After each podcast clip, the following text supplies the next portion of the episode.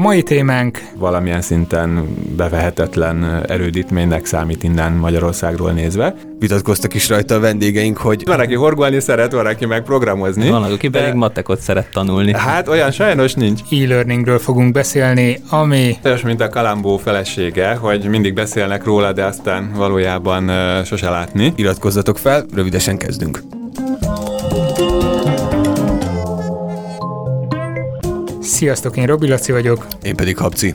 És mielőtt belekezdünk az e-learninges témába, rögtön itt van egy ajánló, amit szoktátok kérni, hogy ajánljunk dolgokat, ami valamennyire a tudományos témához kapcsolódik, műszaki témákhoz. Gáspár Merse elődneve mond valamit? Igen.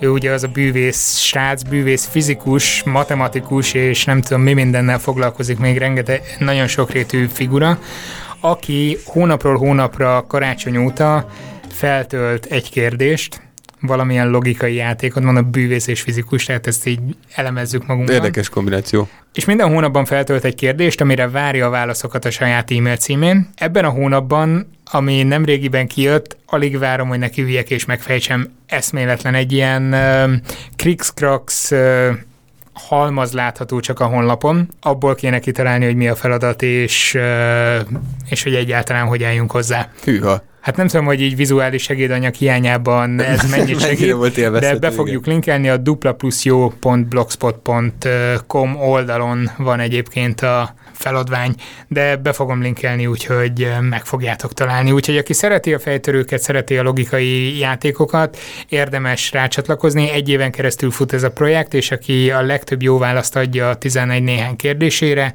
12 mert hogy egy év. Bűvéssót lehet nyerni.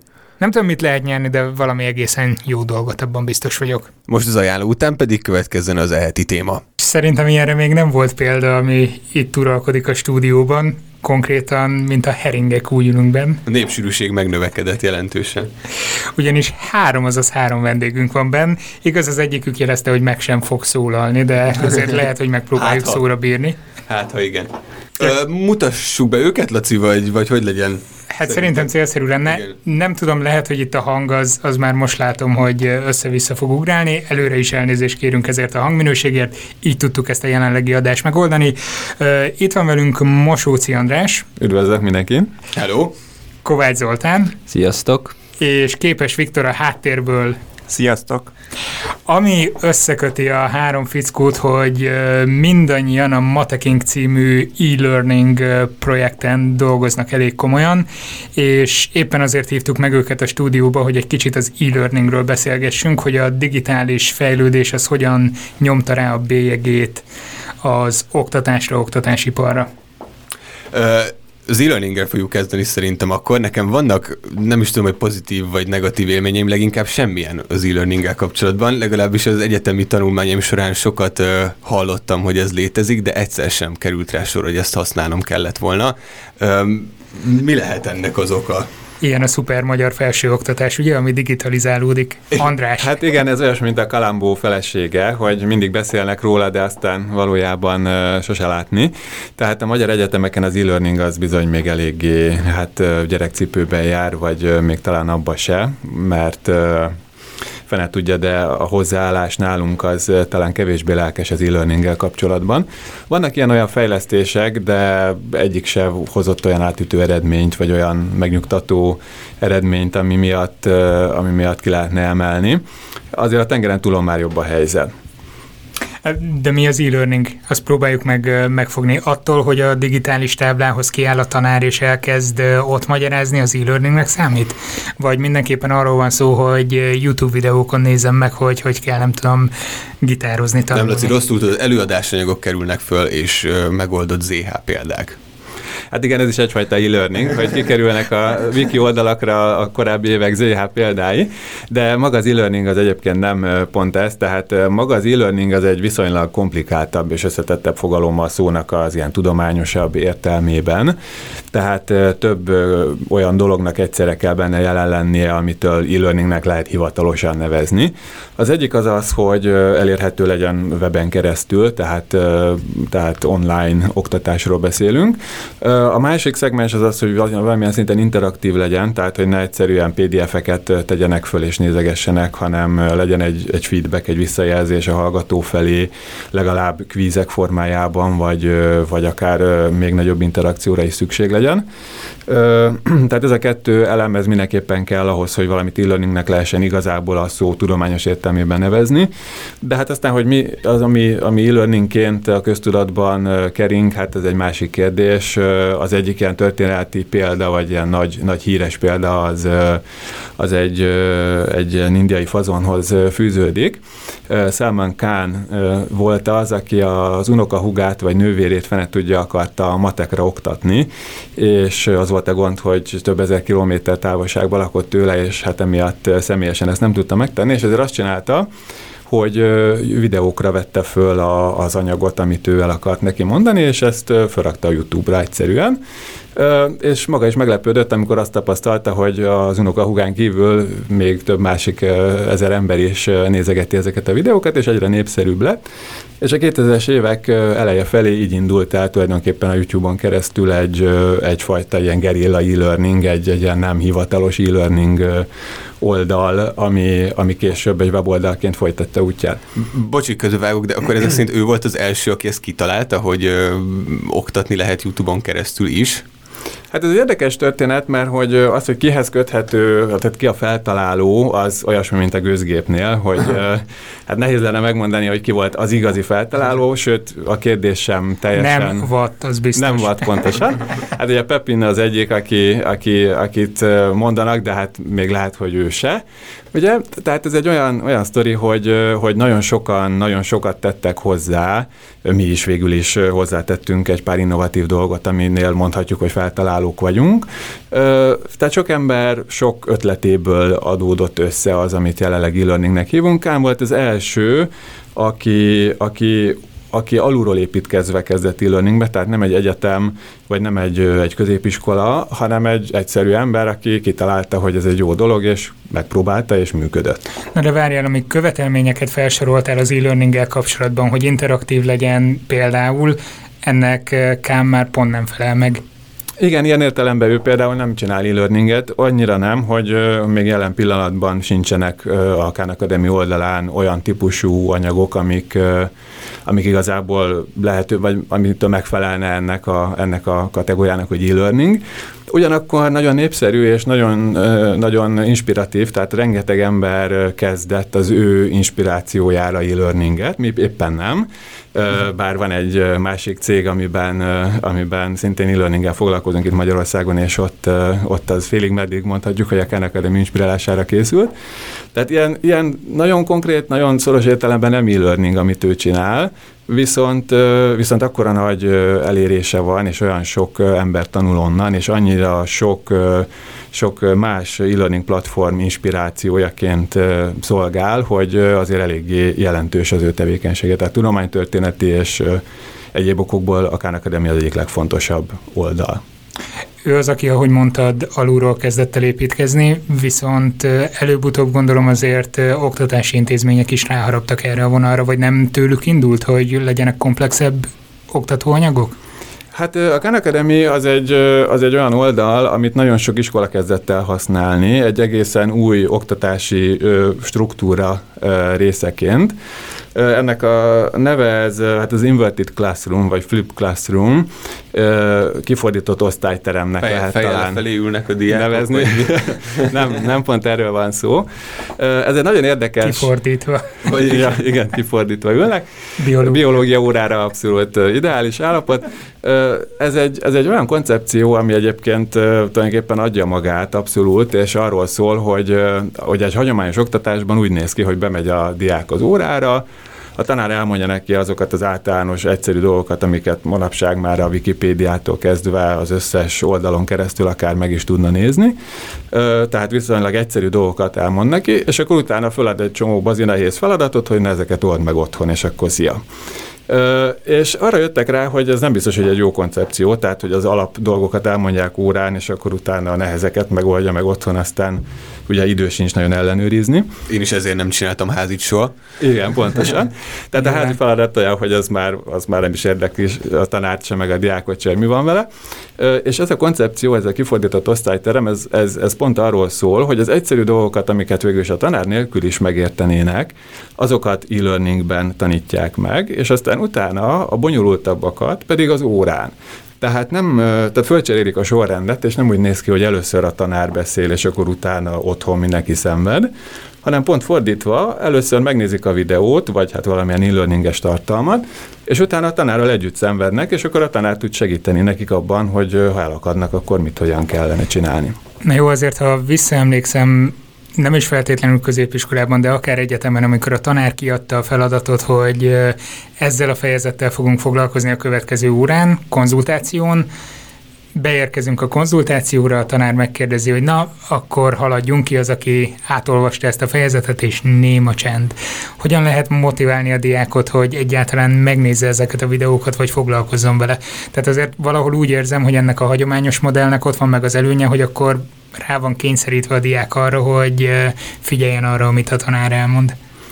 Hát igen, erre azért negatív példákat is tudnék mondani. Ugye például az egyetem, ahol az előadás ugye úgy néz ki, hogy ott van egy 300 fős előadóterem, és akkor elvileg a teljes évfolyamot bent ül, és, és csillogó szemekkel figyeli elvileg. a tanár, tanár bácsinak a mondandóját. Ehhez képest ugye öten ülnek bent, azok is hát vagy keresztrejtvényt fejtenek, vagy facebookoznak ugye a modern időkben, időkben Szóval, szóval valamelyen szinten persze így van, tényleg a motiváció az e-learningnél nehezebben megoldható, tehát ez egy valós probléma.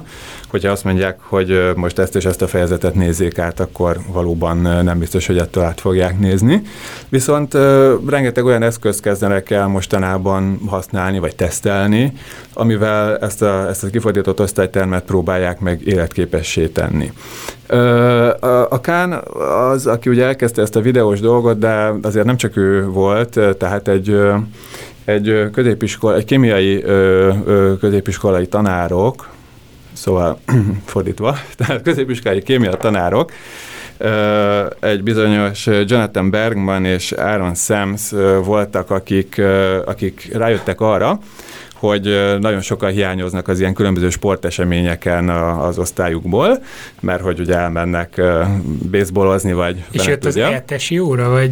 Hogy? Nem, nem, nem, nem egészen. Ők kémiát tanítottak, és hát bosszantotta őket, hogy hát ők elmondják az órán a dolgokat, aztán erre a diákok meg ugye sehol sincsenek, és akkor ők azt mondják utólag, hogy hát ők nem voltak bent, úgyhogy nem tudják. És ezért ők kezdték el azt, hogy videóra vették a, a kémia órának az anyagát, és hozzáférhetővé tették a, az iskola oldalán keresztül azok számára, akik nem voltak ott. Aztán ezt tovább gondolták, és előbb-utóbb rájöttek arra, hogy tulajdonképpen az egész kémia órát, vagyis az egész kémia tantervnek a, az ilyen nagyobb lépéseit videóra veszik, és egyáltalán ne legyen bent senki, hanem ezt nézzék meg otthon, és utána a kémia óra az már úgy néz ki, hogy amit otthon megnéztek, az alapján oldanak meg olyan problémákat, ahol ők már a kvázi házi feladatot a diákokkal együtt, és, és akkor így próbálkoznak hatékonyabbá tenni az oktatást.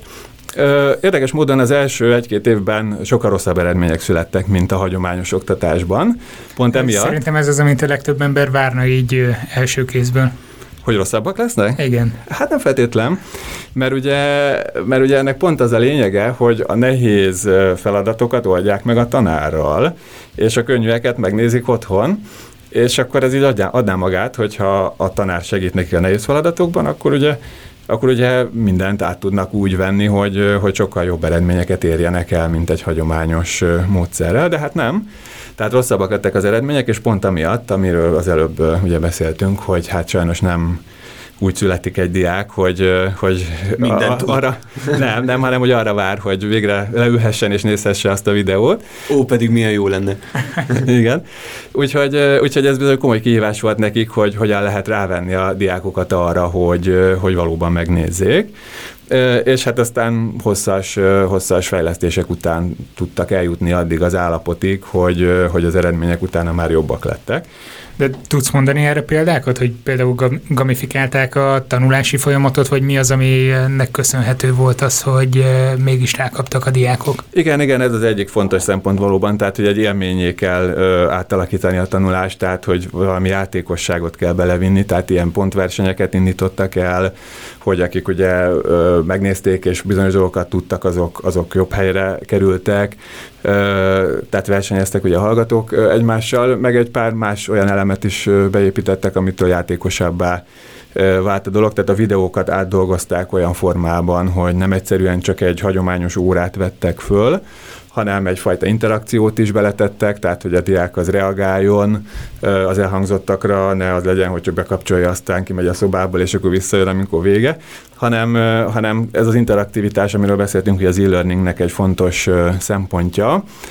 Ilyeneket tettek bele, amitől nem csak leültek megnézni, hanem egyúttal részt is vettek benne. Plusz motiválva voltak, hogy megnézzék, hiszen ezért is kaptak ugye pluszpontokat a, a játékosságon kívül is, hogy válaszoltak bizonyos kérdésekre. Tehát ez egy hosszú út, amíg sikerült ezt nekik elérni, de amikor már tökéletesítették a rendszert, azóta akkorra már, már az eredmények jobbak lettek, és nem csak, hogy jobbak lettek, hanem rengeteg iskolából jöttek megnézni, hogy ők mit csinálnak, és az usa most már elég sok középiskola elmondhatja magáról, hogy ezt a fajta oktatási rendszert alkalmazza. Mindjárt megnézzük, hogy ez hogy gyűrűzött be akár Európába, akár azon belül is Magyarországra, most viszont egy rövid szünet következik. A Szertár Podcast adásait közösségi finanszírozásból készítjük. A működési költségeket a patreon.com per szertár oldalon tett felajánlásokból fedezzük. Ha tehetitek, csatlakozzatok ti is azokhoz az előfizetőkhöz, akik havonta legalább egy hamburger árával hozzájárulnak ahhoz, hogy hétről hétre új adással jelentkezhessünk. Köszönjük!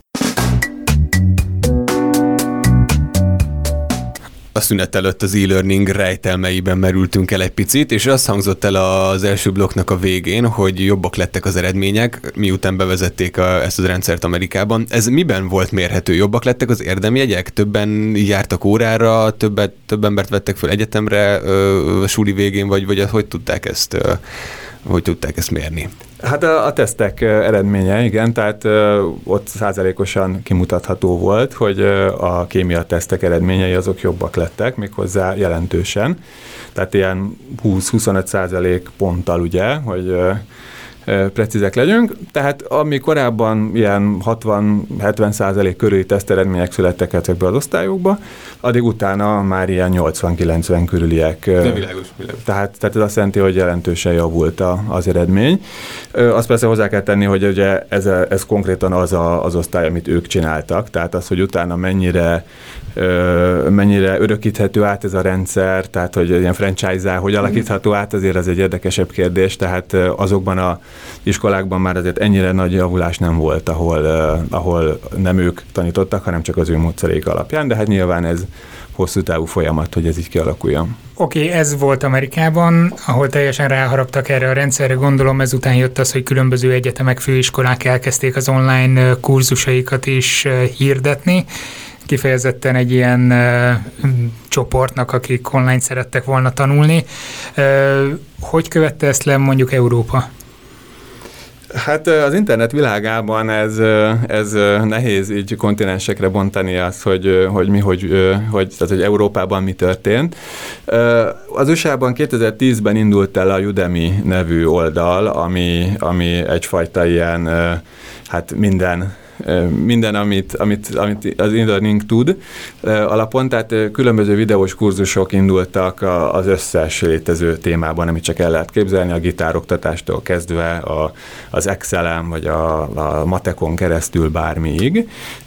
És indult egy másik oldal is, amit Coursera néven indítottak el, és ennek az a lényege, hogy ezeket egyetemek indították, tehát, tehát egyetemeknek úgymond ilyen hivatalos oktató oldalai, aminek az a lényege, hogy ezen az oldalon el lehet végezni egy egyetemi kurzust. A korszeren kezdtem gitározni. Tényleg? Nem is tudok. Na igen, itt jön be egy, egy komoly probléma a motiváció kérdése, tehát hogy mitől... Végig csináltam az egészet. Igen? Lehet, lehet, hogy a tehetség hiánya volt, nem a... ja, az Igen, is lehet. ez. Az is lehet. Tehát a motiváció az egy, az egy nagyon kulcskérdés, és például Európában és ha már itt adunk, akkor itt ezen belül Magyarországon, ezek az oldalak, ezek azért nem annyira jól, nem annyira jól működnek, mert hogy akik esetleg hobbiból föltévednek rá, hát azok, azok esetleg megtanulnak gitározni, vagy éppen nem. De az egyetemi, egyetemi követelményeket talán azért kevésbé tudják olyan szinten kiszolgálni, hogy, hogy egy magyar hallgató mondjuk ezeket megnézze. Tehát mindenképpen fontos, hogy ezek specializáltabban jelenjenek meg, mondjuk akár magyar nyelven, vagy, vagy az itten igényeknek jobban megfelelve. Egyébként, amikor kérdeztem, hogy Európába hogy gyűrűzött be, elsősorban erre voltam kíváncsi, hogy az angol nyelvű piac azért, ha úgy vesszük, a tört angolt is hozzávesszük, akkor több milliárd embert érhet el. Még Európában ö, kisebb nyelvekkel, kisebb piacokkal állunk szemben. Hát én úgy gondolom, hogy itt ketté kell választani, tehát van egy, van egy olyan része ezeknek az oldalaknak, ami a szórakozás, tehát hogy a gitározás, vagy a, vagy a programozás, vagy valami, mit tudom én... IT-s kollégák most bedugják a fülüket, igen, igen, igen. Vagy mondjuk, mint a videószerkesztés. Tehát amikor ugye az ember azért csinál, mert hogy érdekli, hogy mondjuk szeretné egy weboldalt összerakni, mert már régóta vágyik rá, hogy legyen. És nagyon akkor... csóválod a fejed, mondja nyugodtan, ami a lelkedet nyomja. Hát itt igazából a programozás, azt én nem sorolnám ebbe a kategóriába. Ennek ellenére én több több programozási nyelvet is tanultam meg így online annó, amikor épp szükség volt rá. Ugye az egyetemen leoktatták nekünk az alapokat, és megtanítottak egy-két programozási nyelvet, viszont utána már egy hétvége alatt egy ilyen kurzussal meg lehet tanulni egy újat. De ilyenkor feliratkozol egy kurzusra, és úgy csinálod végig lépésről lépésre, amit ott megkívánnak? Hát végigcsinálom azt a mintaprojektet, általában végigmennek ilyenkor egy mintaprojekten, és utána azokból az elemekből is később nyilván az internet segítségével már hozzá lehet pakolni a megfelelő tudást, igen. Szóval ez vehetjük úgy, hogy mint a gitározás, vagy mint megtanulni horgolni. Csak hát van, aki horgolni szeret, van, aki meg programozni. Van, aki De- pedig matekot szeret tanulni. Hát olyan sajnos nincs. Tehát a matek tanulás az egy másik, másik sztori, mert hogy matekot általában az emberek nem azért tanulnak, mert az jól fog jönni majd holnap, amikor, amikor kimegy az utcára, és meg kell oldani egy differenciál egyenletet, hanem matekot azért tanulnak. Ilyen gyakran van. Ilyen nagyon gyakran fordul elő. Tehát matekot főleg azért tanulnak, mert jön egy ZH vagy jön egy vizsga. Tehát itt válik el ketté elég erősen azok a típusú oktatási videós tartalmak, amik valamiféle készséget fejlesztenek, ami végül is készségnek tekinthető az is, hogy valaki tud programozni, meg az is, hogy valaki tud hegedülni. És van egy másik, ami hát persze szintén készség, hogy valaki jól tud matematikai feladatokat megoldani, de az egy olyan típusú dolog, ami már, ami már egy, egy konkrét ö, ö, problémát old meg, hogy ő most az EH-n át fog menni, vagy a vizsgán át fog menni. Tehát, tehát én úgy látom, hogy a Udemy és az ilyen hasonló oldalak azok arra jók, akár angol nyelven is, hogy ezeket az előbb említett dolgokat kielég, vagy ellássák még Európában is, tehát nem hiszem, hogy életképes tud lenni egy, egy, egy európai Udemy. Viszont az egyetemi, egyetemi tananyagokat támogató e-learning oldalak, azok mindenképpen valószínűleg ország szerint, de legalábbis európai szinten kell, hogy külön működjenek. Tehát a Udemy arra nem lesz képes, hogy, hogy Európában jelentős mértékben segítse az oktatást. Ez most két kérdést vetne fel, és itt már lassan elkezdünk a felé, a terület felé tendálni, amivel ti magatok is foglalkoztok. Itt elsősorban matek, e-learninggel van szó.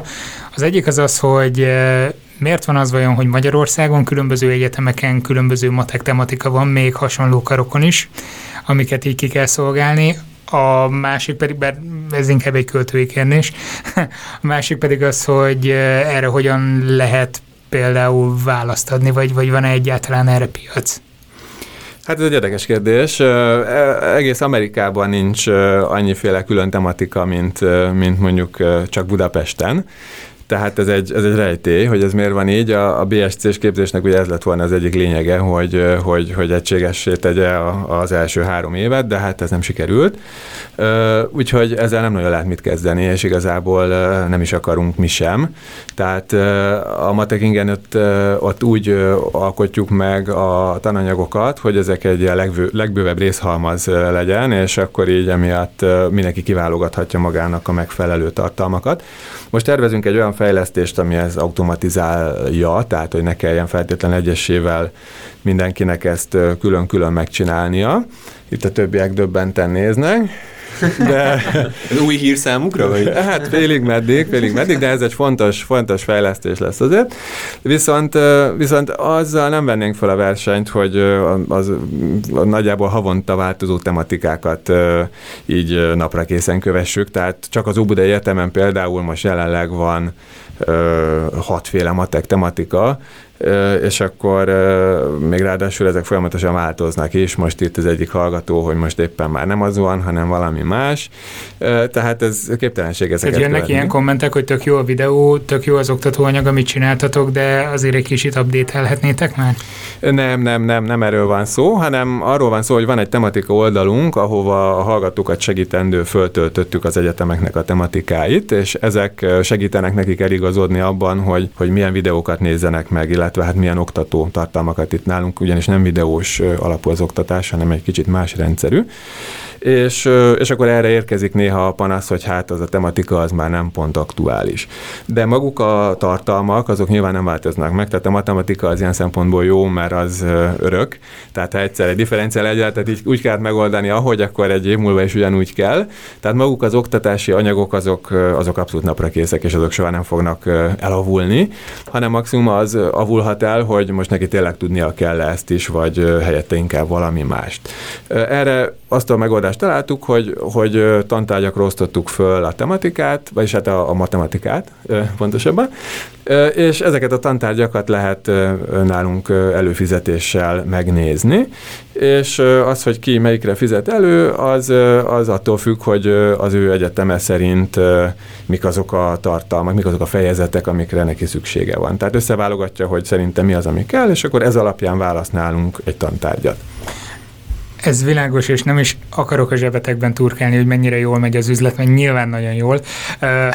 Általában ilyenkor az szokott lenni, viszont mennyire működőképes ez a modell, hogy itt van egy viszonylag pici piac, és fizetősé tegyünk egy szolgáltatást, ahelyett, hogy, ahogy az nagyon sok területen látszik, egyre inkább az ilyen nyitott dolgok felé terelődünk, tudásmegosztás, nyitott open source megoldások.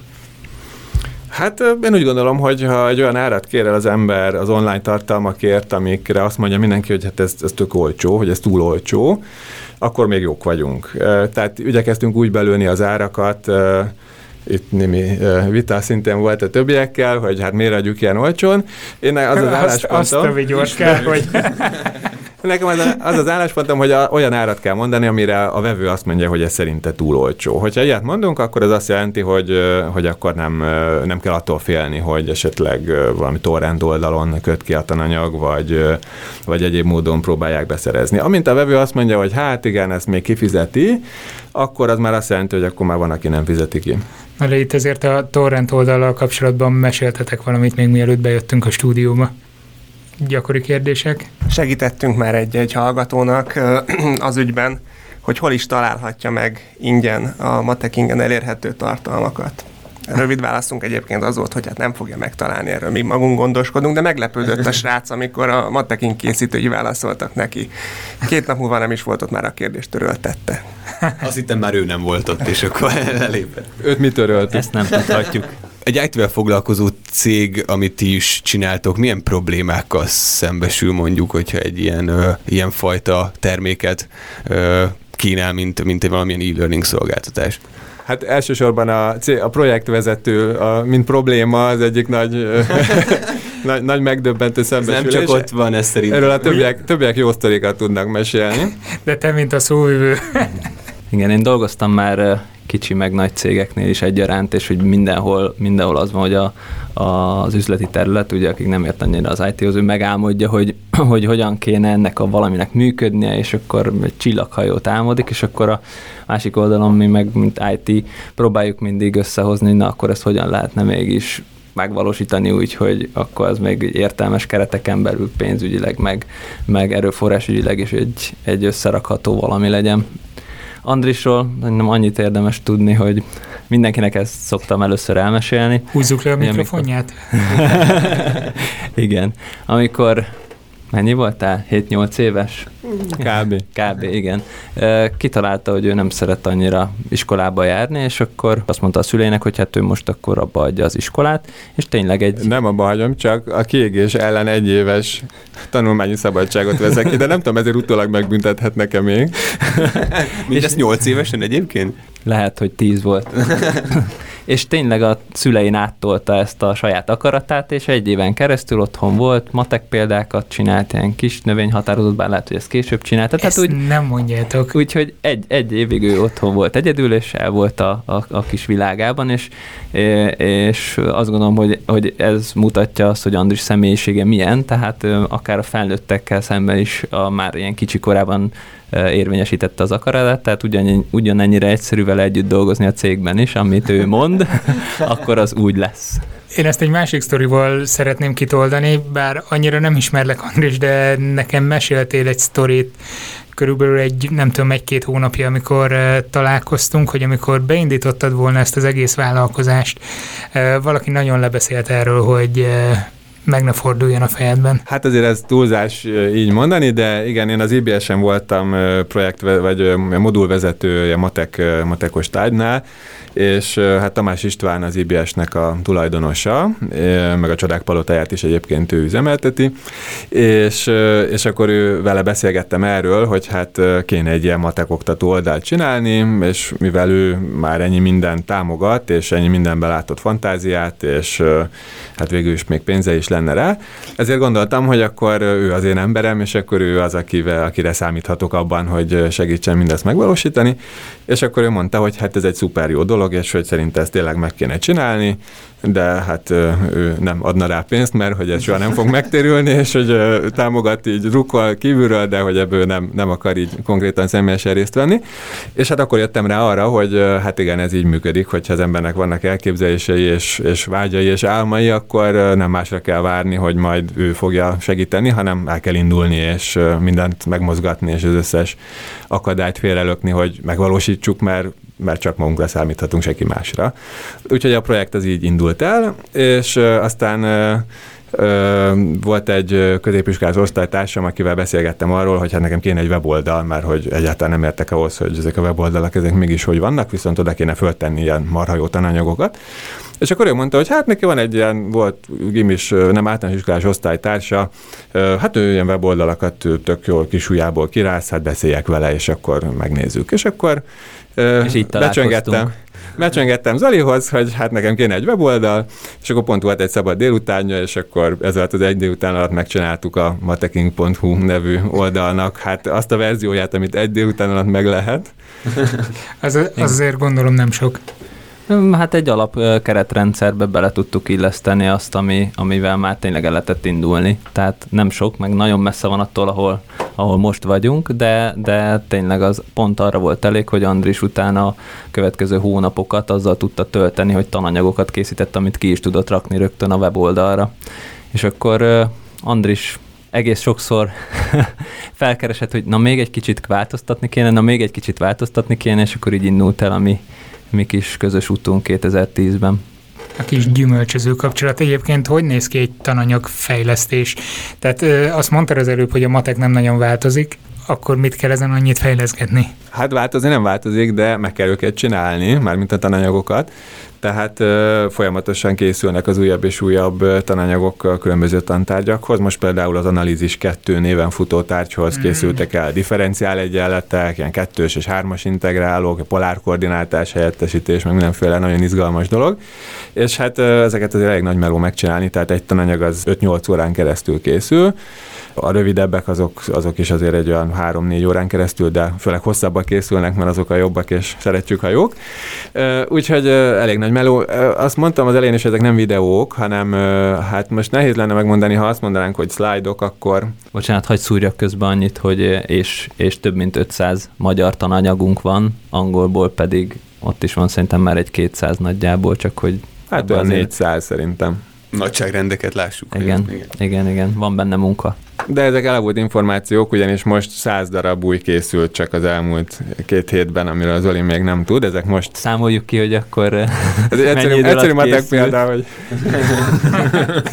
úgyhogy, úgyhogy nagy meló ezeket elkészíteni, de, de mivel ezek nem videós tananyagok, hanem ilyen szlájdok, amiket, hát ezt, ezt így, ha azt mondjuk a szlájdok, akkor mindenkinek van PowerPoint jut eszébe, úgyhogy ezért nem annyira szeretem ezeket így, így hívni. Próbálunk rá találni valami innovatív és kreatív. Nem, nem, igazából Andris azt szokta mondani, hogy ez olyan, mint egy filmnek a képkockája, amit egyesével látunk, és akkor azt, ahogy átalakul valami előttünk, azt így képkockánként tudjuk megnézni. Igen, igen, valami uh. ilyesmi. Tehát, hogy ez egy ilyen folyamatosan változó dolog, ugye egy feladatnak a megoldása, és ezt a folyamatos változást akarjuk megmutatni. Tehát, tehát pont ez, ami miatt ez más, mint egy, egy hagyományos, akár PowerPoint-os, akár bármilyen egyéb prezentáció.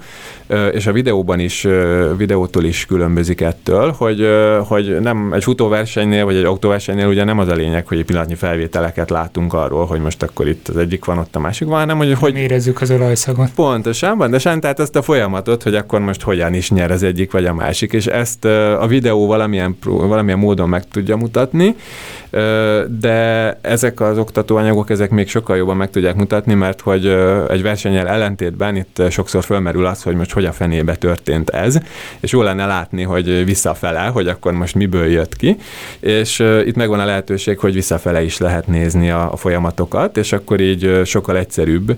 Egy videóban ugye mindig csak egy irányba lehet megnézni, mert a visszatekerést ezt nem nézi az ember. Itt viszont oda-vissza lehet nézni, és ez bizony nagy segítség. Én a, bocsánat, annyival egészíteném még ki, hogy hogy sokat gondolkodtunk azon, hogy valakik azért szeretik jobban a videót, mert ugye ott van ö, audio is, tehát az azt jelenti, hogy plusz egy érzékszervet stimulálunk vele, és, és a következő fejlesztéseinknek az egyike az az, hogy hogyan tudjuk a kettő előnyeit ötvözni, illetve a fejlesztés már maga kész, csak a tananyagokat kell majd ehhez hozzárendezni. Kell egy kellemes hangú narrációt mellé rakni, és akkor mindjárt. Gyakorlatilag valami ilyesmiről van szó, igen. Habci nagyon jelentkezik. hát nem tudom, hogy alkalmas lennék ilyen differenciált gyenetek narrálására, de meg... Hogy, hogy kell ezt a jelet kiolvasni? Jó volt a matekból azért nem. Azt említettétek, hogy van X mennyiségű magyar nyelvű tartalom, és Y mennyiségű angol nyelvű. Most ide mindenki tekerjen vissza és helyettesítse be az X meg az Y értékeit, mert nem emlékszem, mit mondhatok. Viszont ha angol nyelvterületről indult ki az egész e-learning hisztéria, miért érdemes oda visszamenni? Labdába rúghat egy magyar cég mondjuk angol nyelvű piacon? Hát erre azt tudom mondani, hogy ha ugye az általános iskolát egyfolytában szünet nélkül kell elvégezni, de mégis vannak rá példák, hogy, hogy valaki nem így csinálja. Hát én nagyjából ebben, ebben a gondolatkörben maradnék itt is, tehát nyilvánvalóan az angol piac az sokkal nehezebb, és egy valamilyen szinten bevehetetlen erődítménynek számít innen Magyarországról nézve. De rengeteg olyan dolog van, amit mi tudunk, és ezek a hagyományos videós oldalak nem, mégpedig ez a fajta léptergetős technológia, ami tulajdonképpen a Khan Academy-től kezdve a udemy keresztül az összes oldal ugye videó alapú, tehát van egy olyan plusz tulajdonsága a mi projektünknek, ami ezekben nincs meg.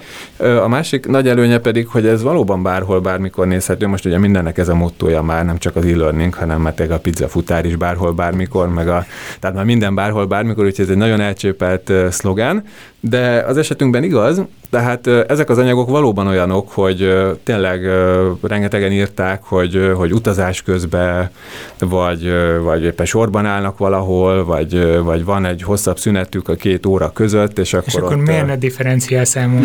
hát azért nem, mert ugye jön az EH, és akkor ha már egyszer úgyis van ez a szünet, akkor erre használják föl, hogy, hogy, hogy még tanuljanak a következő EH-ra. Tehát ezek valóban olyan tananyagok, amiket akármilyen körülmények között lehet nézni, és rendkívül hatékonyan tanítanak, tehát tehát emiatt elég viszonylag rövid ideig vele foglalkozni, és mégis átmegy az információ. Míg egy videónál hát azért elkalandozik az ember, meg egy videó elég hosszú, meg most egy videót nem biztos, hogy meg fog tudni nézni a buszon utazva, mert pont akkor száll le, amikor valahol tart, akkor most ide visszamenni, tehát ez macera. Viszont ezek a tananyagok, ezek, ezek úgy vannak kialakítva, hogy akármikor félbe lehet őket szakítani, bármikor lehet őket folytatni, könnyen megtalálja, hogy hol tartott, és mondom, oda visszanézhető. Tehát sok olyan előnye van, ami miatt mondhatjuk, hogy igen, ennek van létjogosultsága nem csak Magyarországon, hanem mindenhol a világon, ezért is angol nyelven indultunk el. Oké, okay, ez szuper, de mi a célotok az angol piaccal? Tehát nektek mi, mi az, amiről álmodtok? Hát, Ez amiről... már egy kicsit más megközelítés, Aha. tehát az, az oké, okay, hogy a, az angol nyelvű diák is tök jól tud a buszon nézegetni dolgokat, de ti szeretnétek lenni az, akiről majd úgy cikkez megint a sajtó, hogy a kis magyar startup meghódította, nem tudom, világot, azt nem közben meg úgyse hódította meg, csak tudjuk, hogy elérhető angol nyelven is. Nagyon utáltok már engem. hát igen, ez a, ez a cél, Nekünk, igen. Tehát... Nem, szerintem nekünk nem az a cél, hogy a sajtó ezt visszhangozza, hanem hogy tényleg megtörténjen. Pontosan. Zoli a sajtósunk ezek szerint. Úgyhogy valóban a, a cél az, hogy, hogy, hogy csináljunk valami olyat, amire fölfigyelnek, nem csak Magyarországon, hanem Európa szinten, vagy hogyha, hogyha lesz egy olyan befektetőnk, aki, aki ezt megfinanszírozza, akkor az amerikai szinten is. Ugye oda nyilván... Vi- Viktor végre a mikrofonhoz szeretne már bújni, úgyhogy hagyjuk beszélni. Igen, föl is, föl is figyeltek ránk. Ugye itt ezeknél az oktatóanyagoknál fontos momentum az, hogy humorosak. A magyarok azok azért humorosak, mert az Andrés az így írja meg őket. És akkor az angolnál van még egy plusz, néha a fordítást humorosnak érzik az angolok. Megpróbálunk nagyon jó fordításokat csinálni, de néha nem sikerül, és többször kaptunk olyan visszajelzést, hogy kifejezetten humoros az angolunk. De úgy humoros, hogy rossz és emiatt humoros, vagy... Az mindegy már a Így van, teljesen.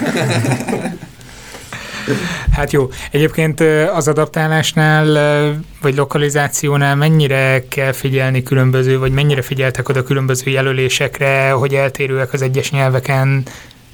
Erre hadd válaszoljak én, ez is egy nagy kedvenc sztorim. Amikor azon dolgoztunk, hogy hogyan fordítsuk le a, a magyar tananyagokat angolra, akkor Andris nagyjából 80 fordítót teszteltetett le, 80 embernek adott egyesével egy oldalnyi anyagot, és, és annak, el, annak ellenére, hogy azért nem a legjobb angol, angol tudó a, a, még a csapatból sem, de azért ő egyesével végignézte, illetve kereszt validáltatta, és, és így sikerült kiválasztani azt a, azt a nagyon ügyes hölgyet, aki egyébként egy e, egri matek tanítónő, vagy matek e, tanárnő, és most Amerikában él már 20 éve, ott vannak a gyerekei, ott van a férje, és egyébként a férje is matematikával foglalkozik, és ők van csinálják. Így van, álmából is így van, így van és, és ők, ő, ők, ők készítik a fordítást, illetve a hölgy készíti a fordítást. Annyit tennék csak hozzá, hogy nem tudom, Dohár Péter neve mond-e valakinek valamit, remélhetőleg igen. Na ő volt például az egyik, aki átolvasta. Én bólogattam, tehát. Aki átolvasta, ha nem is mind a 80, de körülbelül a befutó 10-15 fordítást elballagtam hozzá, és akkor átnéztük szépen vele, meg hát még egy jó pár másik emberrel, akiről úgy gondoltam, hogy alkalmas arra, hogy megítélje a, a stílusát az angol szövegeknek, és akkor így választottuk ki a, a megfelelő fordítót. Visszatérhetünk egy kicsit Magyarországra? Oké, okay, ott vannak a tananyagaitok, amiket egyes egyetemekre, főiskolákra próbáltok meg rá idomítani. Milyen visszajelzések vannak az egyetemekről? Miért akartok ti valamelyik egyetemnek a matek oktatásába, ha nem is beleszólni, de, de hozzáadni, hozzátenni? Még erre fűzném rá az én kérdésemet, hogy már percek óta a fejemben van, hogy mit szólnak ehhez azok a tanárok, akik, akiknek az anyagai helyett mondjuk a tiéteket tanulják a diákaik és érje hátrány a diákokat? Ezek jó kérdések. Nagyon vegyes a kép, tehát vannak olyan egyetemek, ahol nagyon szeretnek minket, és vannak olyan egyetemek, ahol tulajdonképpen lehet, ilyen voodoo bábuk kint vannak a tanszéken, és a mi figuráinkat formázzák meg. Tehát most nem mondanék, nem, nem mondanék népszerint iskolákat, hogy például a BGN gyűlölnek minket, vagy még az Óbudai Egyetemen szeretnek, de azért vannak, vannak érdekességek. Például a Corvinus az, az Figyelek. Corvinuson a Talos Péter a tanszékvezető, és egyszerűen rajong ezért a projektért, rengeteget segített például a valószínűség számítás témakör fordításánál, ő véleményezte a szövegeket, hogy az most úgy jó-e, nem csak matematikailag, hanem tényleg is stilisztikailag is. Az eltén például Lackovics Miklós nagyon sokat segített, őnála írtam egyébként a szakdolgozatomat is. Tehát vannak, akik kimondottan pozitívan álltak hozzá, és hát vannak, akik pedig valószínűleg az irítségtől vezérelve hát nem szeretik, amit mi csinálunk, mert hogy azt látják, hogy mi fele annyi idő alatt sokkal jobban meg tudjuk tanítani azt, amit ők kétszer annyi idő alatt egyáltalán nem. Futattatok már be hibába? Vagy bele hibába? Milyen jellegűbe? Ö, rossz volt a levezetés például, vagy ö, nem stimmelt az anyag, vagy nem is ö, úgy épül egyik téma a másikra. Te azért matematikával foglalkozol, tehát illik tudni, de... Én azt látom, hogy strukturális hiba az, az nincs az oldalon, de hát nyilván sajtóhibák vannak, és hogyha valaki 8 órát tört egy tananyagnak az elkészítésével, utána még egyszer végig ellenőrzi, de azért mégis maradhatnak benne hibák, úgyhogy folyamatosan kapjuk egyre kevesebbet egyébként az ilyen lexik, vagy elírás hibákból, és akkor ezek gyakorlatilag pillanatokon belül, egy-két napon belül kiavításra kerülnek, illetve ha épp a technológiánk engedi, akkor, akkor tényleg egy-két napon belül. Nagyon sokat segítenek nekünk azok a sas szemű diákok, akik beküldenek nekünk hibajelzéseket, tehát ezeket várjuk és szeretjük. Ha már a diákokról meg a visszajelzésekről volt szó, mennyire értelmezhető közösségként ez, amit ti csináltok? Még nem nagyon. Mi hárman közösséget alkotunk, igen. További fejlesztésekkel természetesen ki lehetne egészíteni a honlapot, de egyenlőre fókuszálunk azokra a fejlesztésekre, amik ténylegesen a, az oktatáshoz kötődnek. Ilyen volt például az, hogy nemrég bevezettünk vízeket, illetve letölthető PDF anyagokat. Ezek mellett háttérbe szorultak azok a funkciók, amik esetleg a, a diákok egymásra találását, jobb kommunikációját és közösségi funkciókat erősítenék.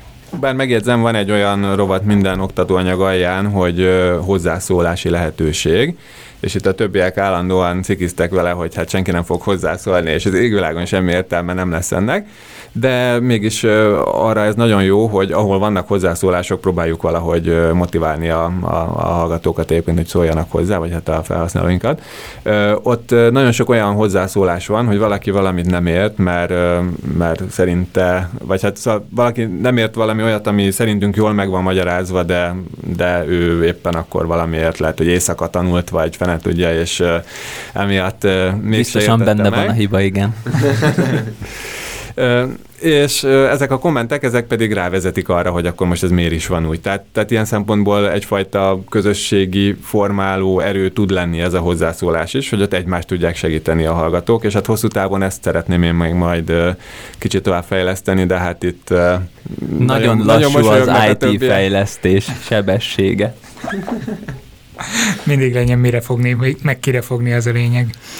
Zoli, azért élcelődve gyakran beszólsz, hogy biztos az IT hibája, tehát azért gondolom a ti oldalatokon kicsit másképp élitek meg a szuper sikertörténetet. Némi irónia volt a hangomban azért. Nem, abszolút mi is sikertörténetnek éljük meg, és már a legelső pillanattól fogva, amikor Viktorral erről beszéltem, pontosan tudtuk, hogy mire számítsunk Andristól, tehát aki olvasta a Steve Jobs életkönyvet, az pontosan tudja, hogy... hogy ugyanolyan, mint ő volt. E, igen, igen, bár, bár néha azért igyekszik magát a néha, néha azért rosszabb. Néha, néha igyekszik magát visszafogni, de tudtuk, hogy mire számítsuk, illetve Viktor, amikor találkozott vele először egy Skype-os beszélgetés során, akkor arra kért, hogy, hogy mi lenne, hogyha csak én tartanám Andrissal a kapcsolatot, ő pedig a háttérbe dolgozni, hogy ne kelljen többet vele beszélnie, mert ez egy annyira kellemetlen élmény volt számára. Úgy ért, hogy többet az életben soha ne kelljen. De azóta, azóta feloldódott ez a dolog is, és, és gyakorlatilag igyekszünk viccesen elnyomni ezeket a kemény helyzeteket már, amikor tudjuk, de az egy egyes számú szabály, hogy Andrisnak mindig igaza van, a kettes számú pedig az, hogyha nincs, akkor is. Hát köszönjük szépen, hogy itt voltatok velünk. Akkor megszólalási arány sorrendjében Mosóci András, Kovács Zoltán és Képes Viktor a Matekingtől. Köszi szépen. Köszönjük szépen. Köszi. Köszönjük.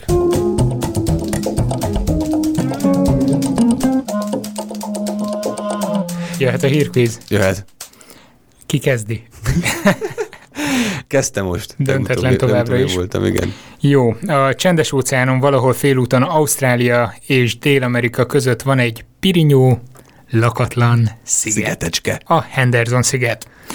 Közes távol legalább 5000 kilométerre nincs emberi település, nem akartam ilyen népmesélyesen megfogalmazni, de akkor most már maradjunk itt. Mégis eszméletlen mennyiségű partra mosott műanyag hulladék van ezen a mesebeli tájon. Egyébként tényleg nagyon szép a táj, megnéztem Biztos a szép lehet, képeket. hogyha tele van szemetelve. Leszámítva a szemetet nyilván, de így néhány pet kupa után szerintem ez.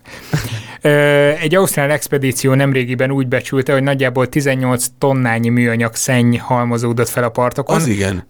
Hozzáteszem, lehet, hogy ez nem tűnik nagyon soknak, bár azért nyilván sok. Egy pici szigetről van szó, és egy darab ember se lakik ott. És 5000 kilométerre van a legközelebbi ö, település Bármitől. lényegében. Igen. A nagy észak csendes óceáni hulladékfolthoz hasonlóan itt is az óceánáramlásoknak volt, vagy óceánáramlatoknak volt szerepe. Kérdés, hogy honnan származik vajon a legtöbb műanyag szemét a szigetem? Egyébként ezt hozzáteszem, hogy itt vannak, voltak nagyon érdekes kutatások, mert például az alapján lőtték be a szemetek korát, hogy az adott játék, amit megtaláltak, az mikor volt nagyon népszerű, tehát De jó. kis műanyag katonák a 70-es években, Igen, ilyenek, igen, igen. jó volt. No, Ázsiából hozza ide a tengeráramlat, Új-Zélandról és Ausztráliából elsősorban, vagy pedig Dél-Amerikából. Ö, Igazság szerint ez totó is lehetne. Tehát igen, még egyszer is van ez a sziget? Így, oké, 5000 kilométerre mindentől, de Várjál, valahogy... mut- mutatom így a Jó, tenyeremen. kelltem Itt van. Ausztrália, Uh-huh. itt van Dél-Amerika, és itt A kettő A között kettő pont. között. Aha. majdnem, hogy pont középen. Na most lett, most lett volna jó figyelni ö, földrajzórákon, hogy a tengeráramlatok merre fele haladnak, meg hogyan. Öm, vagy abból is lehet ki lehetne indulni, hogy hol szemetelnek többet az emberek. Ausztráliában kevesebbet gondolom, hogy vagy inkább azt gondolom, hogy jobb, igen, ott jobban odafigyelek, míg egy Dél-Amerika talán annyira nem Mi a helyzet biztos. Ázsiával? Mert azért azt is vett figyelembe, hogy a Ázsiában rengeteg ember él, aki nyilván Rengeteget rengeteg szemetet szemetel. is termel. Tehát lehet, hogy messze van, de arányaiban mind a három helyről származtak természetesen. Sőt, Ja, igen. Ja, ezt majd a végén mondom. Talán célszerű. Közben megcsörren a telefon, nem baj, telefonos segítséget kértél, Habszi? Nem, sajnos más miatt keresnek. Na mindegy. Um, szóval nekem az, az Ausztráliát kizárom, Ázsia, igazad van, a, de szerintem Dél-Amerika lesz, mert mégiscsak az van valahogy közelebb. És most próbálok felidézni valamiféle emlékemet arról, hogy tudok-e az óceánok mozgásáról, vagy az ott lévő állatokról valamit, de benne. semmit nem tudok, úgyhogy megjelölöm Dél-Amerikát. No, kedves Tamás, azt akartam hozzáfűzni, hogy ha úgy vesszük, valószínűleg az összes ilyen műanyag szírszar Ázsiából érkezik, tehát végül is onnan származnak, Igen, igen. de valószínűleg előtte azért Dél-Amerikába elvitték őket. Úgyhogy nagyon-nagyon hosszú idő óta végre szereztünk. első pont, most átszakadt Nem az, hogy szereztél egy pontot, szereztünk egy pontot, tehát ezt ilyen közösségi élménynek tekintem. Igen, ketten kellettünk hozzá mindenképp. Jaj, de, Na, de akkor most ez szóval így van. a vezetést. Egyébként igen, van közelhoz egyrészt, hogy milyen hulladékgazdálkodás van, mondjuk Dél-Amerikában, gondolom Mhm. itt elsősorban Ar- ö, Chilére kell gondolni, Uh-huh. Viszont az is szerepet játszik, hogy ott egy nagyon-nagyon hosszú partszakaszt tud így lényegében végig mosni a Uh-huh. víz. Nagyon bizarr kép, ami, amit kiraktak a ö, expedíció Majd honlapjára. rákeresek, hogy hogy Be fogjuk linkelni mindenképpen. Egy, egy ilyen trópusi szigetet fehér homokos tengerparttal képzelj el, és így dugig ilyen kosárlabdákkal, meg, meg mindenféle ilyen kis ö, műtyürökkel. Jó, akkor van egy pontom, most pedig neked adom meg az esélyt. Találtam egy tök jó dolgot. 2014 óta van egy verseny, nem tudom, hallottál-e róla. Az a neve, hogy Cubes in Space. Kockák az űrben. Kockák az űrben így van. Ö, az annak- nem Nerds in Space lenne? Az is lehet, de ez egy másféle. Ennek az a lényege, hogy 11 és 11-től 18 éves diákok ö, Ilyen kis cubesatokat küldhetnek fel, nem? vehetnek részt, igen. Az Aha. a lényeg, hogy 12x12-es kockába kell kitaláljanak valami olyan innovációt, eszközt, műszer, találmányt, amit fel tudnak juttatni az űrbe. Mintha BME-ről is ment volna már fel ilyen néhány évvel ezelőtt. Erről nem tudok, viszont azt tudom, hogy a NASA ezeket felkarolja a legjobb ötleteket, és Aha. ő segít feljuttatni egy balonon, vagy rakétán, vagy akármi. És egyébként most június 17-én hónap múlva lesz kb. a, a fellövése az idei győztesnek, aki egy indiai srác volt. Ö, és Na, kérdésem, fel? kérdésem, hogy mit bocsájtott, vagyis mit fognak majd felbocsájtani, amit ő talált ki. Egyébként kis háttérinformáció, hogy azon kívül bele kell férni ebbe a kis kockába, mint csak egy pár órát kell eltöltsön fent az űrben. Aha. A. Az űrben felelhető mikróbák befogására alkalmas kis háló lényegében, ami különleges nanoszálos szerkezetet tartalmaz. B. Az eddigi legkönnyebb, mindössze 64 grammos ö, lesz az majd az űrben, amit fölvisznek. Ez ö, 3D nyomtatott eljárással készült, és egy kis műhold lesz a fedélzetén, pici számítógéppel és 8 darab szenzorral. Vagy pedig C, egy kamerát küldenek majd fel, ami egy bizonyos hul- hul- hullámhosszúságú fényre érzékeny képeket készít, és így meg lehet figyelni az adott rétegben a különféle Hát nem tudom, ilyen részecske viszonyokat, meg hogy sugárzást, hogy, hogy hogy alakul azon a földhöz közeli, de már űrben lévő területen, ahol ezt fölrökják. Na nézzük, biztos felkészültél, hogy az lesz a következő kérdésem, hogy mit keresnének mikróbák az űrben, amiket vizsgálni kéne, vagy azt is viszi fel magával? De azt nem viszi föl. Hát akkor ez kizárom. Az a lényeg, hogy az ott szállingózó kis mikro, nem tudom, kristályok, Milyen magasan esetleg rátobod. Mondjuk a Kármán vonal fölött, ilyen 100 km fölött? Igen, vagy? igen, igen, igen, szerintem igen. Hát akkor ez nettó baromság. Úgyis ez lesz, de ezt, ennek most nem adok túl sok hitelt, aztán biztos ez lesz, és akkor utána majd megmagyarázom, hogy aha, ez egyébként tök logikus volt. Ö, mi volt a másik, hogy ilyen 3D nyomtatott 3D nyomtatott a legkönnyebb ö, űrben feljuttatott kis cucc lesz, ami egy műhold lényegében mindenféle szenzorokkal. Hát de eleve, eleve mini műholdakat küldünk fel ilyenkor, tehát és picik, most, most az a legkönnyebb, jó, hát akkor üresen felküldenek egy kockát. Na jó, de hát nem ez Egy, nem egy ebben van RFID valami. csipet ráraknak, vagy nem tudom, chipnek hívják-e. Mi volt a harmadik? Az viszont Az ilyen, egy kamera, ami ilyen különleges hullám- hullámhosszúságú fényt tud Szerintem az a kamera azért tud valamit. Valamit, amit te elhallgatsz előlem. Nem találtam túl sok infót, ennél többet legalábbis. Pedig ez az igaz. Megjelöld a C-t? C. Jó. A mikrobás az valóban baromság, Jaj, de jó. viszont tartozik hozzá egy kis mellék infó, de azt majd elmondom a végén. Nyilván van valóság alapja. A kamera jó lenne, de sajnos nem az. Azt találta ki, hogy ez a legkönnyebb cucc, amit fel lehet vinni. Nem volt még ilyen, hogy 3D nyomtatással készült volna olyan eszköz, amit, amit felküldenének az űrbe, és ez egy teszt is lesz lényegében, hogy kibírja az ottani viszonyokat az ilyenfajta eljárással készült, készült cumó. beizítjuk az ultimékert, ha igen. Igen. De Na egyébként jó, ez a hát- mikrobás hülyeség olyan jutott eszembe, hogy a NASA egy ilyen másik tinédzser, feltáló tinédzsernek a cuccát azt már alkalmazza, és azt valamikor ö, még az évben fogják felküldeni a nemzetközi űrállomásra, aminek a neve Mini PCR. Ó, PCR, PCR-eket fognak csinálni az űrben? Igen, és innen jött az, hogy az olyan De várj, mintha, mintha a nemzetközi űrállomáson, mintha lett volna ez hír talán egy éven belül, hogy az első polimeráz láncreakciót megcsinálták fenn, nem? Vagy Lehet. valami, valami, mintha lett volna mostanában. Vagy szekvenáltak, va- valamit csináltak. Valami de- volt, igen, és nem tudom pontosan, hogy mi. Lényeg, hogy ezzel tudják majd in situ először vizsgálni ott a- az űrállomáson a mikrobákat, úgyhogy innen jött az ötlet, de Na, hát nehogy a primert kifelejtsék, mert az, az nagyon gáz, ut- utólag nem lehet oda fenn hozzá pipettázni. Na jó, Na jó van, uh, hát egy null. igen. Majd hozzáadjuk, ezt ismét nem néztem meg. Ha tudjátok, mi az állás, írjátok meg, 12, jó? 12 amúgy. Megnézted? Sz- Úgy Jó. emlékszem, igen.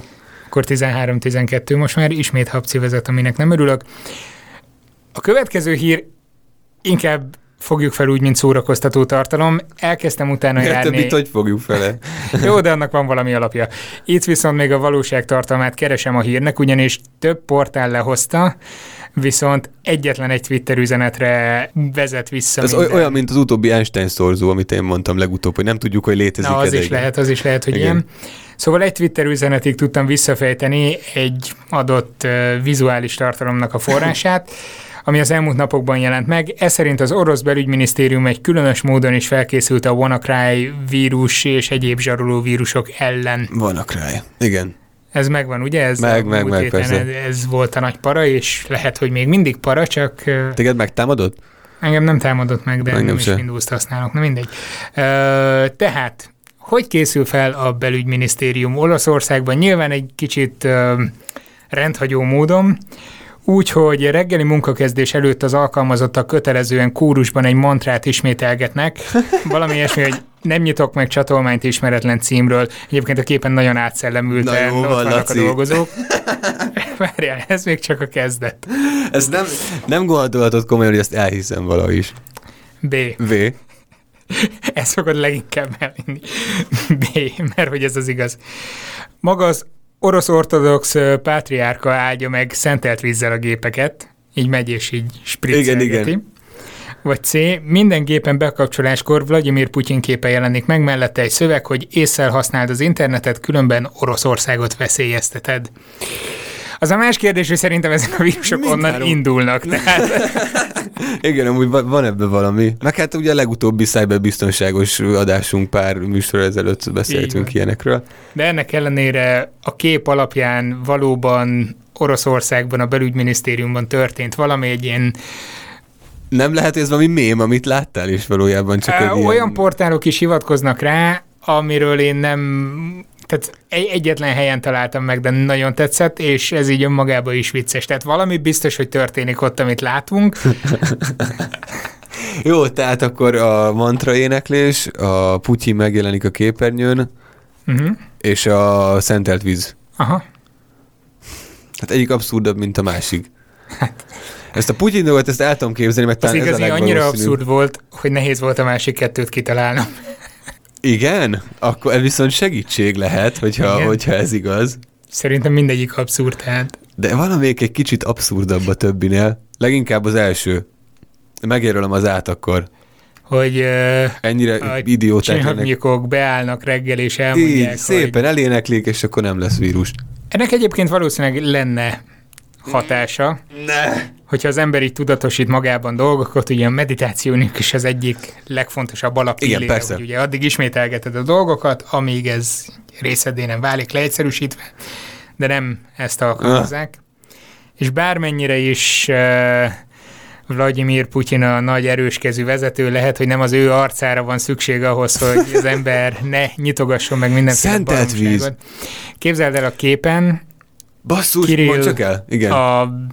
az orosz uh, ortodox egyháznak a idézőjelben a pápája, tehát a legfőbb uh, egyházi méltóság, ő ott áll és így uh, szentelgeti a gépeket. Egyébként uh, volt egy másik oldal, ami az egyik oldalról átvezetett egy másik oldalra egy link, ahol ilyeneket gyűjtöttek össze, hogy miket áldanak meg szentelt vízzel Ezt akartam mondani, Oroszországban, hogy- és tényleg MR berendezéstől kezdve a, a nem tudom, tehát Én különböző hadifelszereléseket láttam, hogy ilyeneket csinálnak. űrhajó, mind, mindent. De szerintem nem csak Oroszországra jellemző, ez ilyen szláv hagyomány lehet, mert én talán ezt ilyen szerb területekről is láttam ilyesmiket, meg, meg Azért Ja. gondoltam, hogy mégis belerakom a hírkvízbe, annak ellenére, hogy nem biztos, hogy, hogy teljesen hiteles az info, mert egyszerűen nagyon vicces, hogy így spriccelik a vizet a, a számítógépekre. Tehát ha eddig nem a vanakrája, akkor most majd a rövid zárlat vágja haza az alaplapokat. MP3 lesz most a téma. 2017. április 23-án megszüntették a Technicolor- és a Fraunhofer Intézet által közösen fejlesztett MP3 vonatkozású szabadalmakat és szoftverek ö, licencprogramját. Mint egy ö, megásták a sírját és el is temették az MP3-at ezzel, mondván, hogy ö, annyira fejletlen most már ez a fajta tömörítési technika, hogy ö, egyszerűen elavult és, és nem akarnak vele tovább foglalkozni. Komolyan. Igen. Öm, nem tudom azt, tudod-e, Lacki, hogy ez a tömörítési eljárás az azon alapszik, hogy olyan részét vágják le a hangnak, ami az emberi fül számára nem hallható, vagy olyan frekvenciákat, és egy ilyen pszichoakusztikai csalást hajtanak végre. Viszont az a kérdésem, hogy mikor jelent meg az első olyan, hát nem is tudom, mondjuk kodek, ami ezt a fajta pszichoakusztikai eljárást alkalmazta. A. Ez volt az első. Az Itt MP. bármit mondhatsz, mert abszolút nem vagyok képben. Én se, de hát ha, hát ha valahogy, szerintem ez tök érdekes. Ez volt az első, 1993-ban, amikor megjelent az MP3 ezzel, ez volt az első olyan kézzelfogható formája ennek, ami, ami létrejött, és ilyen típusú volt. Vagy már korábban, 1979-ben a Bell Telefon laboratóriumok nevű, hát nem tudom, társaság találta ki az elsőt, amit aztán továbbfejlesztettek, vagy pedig már a 60-as években Németországban fejlesztettek katonai célokra ö, ilyesmiket. Az a vicc, hogy ma iratkoztam fel egy Tumblr fiókra, nem emlékszem a pontos címére, de valami ilyesmi, hogy ilyen tények, amiket én találtam ki. uh, facts I just made up, vagy valami ilyesmi, és abban volt pont egy ilyen, hogy kevesen tudják, hogy Bell első telefonja legalább annyit tudott, mint egy mai butább okos telefon, de azon csak 12 app volt futtatható. Vagy uh, tehát, hogy hogy a 90-es években jött -e létre először az MP3, vagy ezt nem, nem tehát, hogy ez, a, ez az, amin az MP3 tömörítés is alapszik, ez a pszichoakusztikai megközelítés, hogy levágunk olyanokat, ami... Hát szerintem az már lehetett jó régen. De a 90-es években szerintem akkoriban jöhetett be az MP3, csak már emlékszem. De ez igaz egyébként, tehát 93-ban jelent meg az MPR maga, mint formátum, akkor hát nem tudom, akkor dobták piacra, vagy nem tudom, hogy hogy ilyet elképzelni, hogy egyszer csak így megjelent. Hát én ezt elbírom képzelni, hogy ez tök régi, de valószínűleg itt ilyen sávszélesség kímélés céljából vagdoshatták, nem? Szerintem menjünk vissza a legkorábbira. Te azt mondod, hogy már 60-as években is volt Németországban, ahol a katonai célokat szolgáltak. Imádták. Németek ezt találták a legjobb innovációnak. Jó. Hát volt már korábban, mint az MP3, ez valóban így van. De 70 valahányban. De sajnos 79-ben volt az első ilyen, amit a Bell, Bell cégénél találtak ki először, és aztán utána alkalmazták. Hát remek. Kis érdekesség, Jó. szerintem ez, ez vicces. Jó, 13-12, ennek viszont utána fogok olvasni, mert mostanában így hanggal kapcsolatos témákba beleástam magam, de még elég sokat kell fejlődnöm. Úgyhogy ajánljatok nyugodtan olyan dolgokat, amiket lehet nézegetni lehet ebbe a témába. Ennyi volt? Ennyi, Ennyi volt. volt. Úgyhogy sziasztok! Ja, J- kövessetek minket Soundcloudon, iratkozzatok fel erre a podcastre, azon a podcast alkalmazáson, amit éppen használtok. Instagram van még, Facebook. Hát igen, lényegében És ennyi. nagyjából ennyi. Sziasztok! Hello, hello!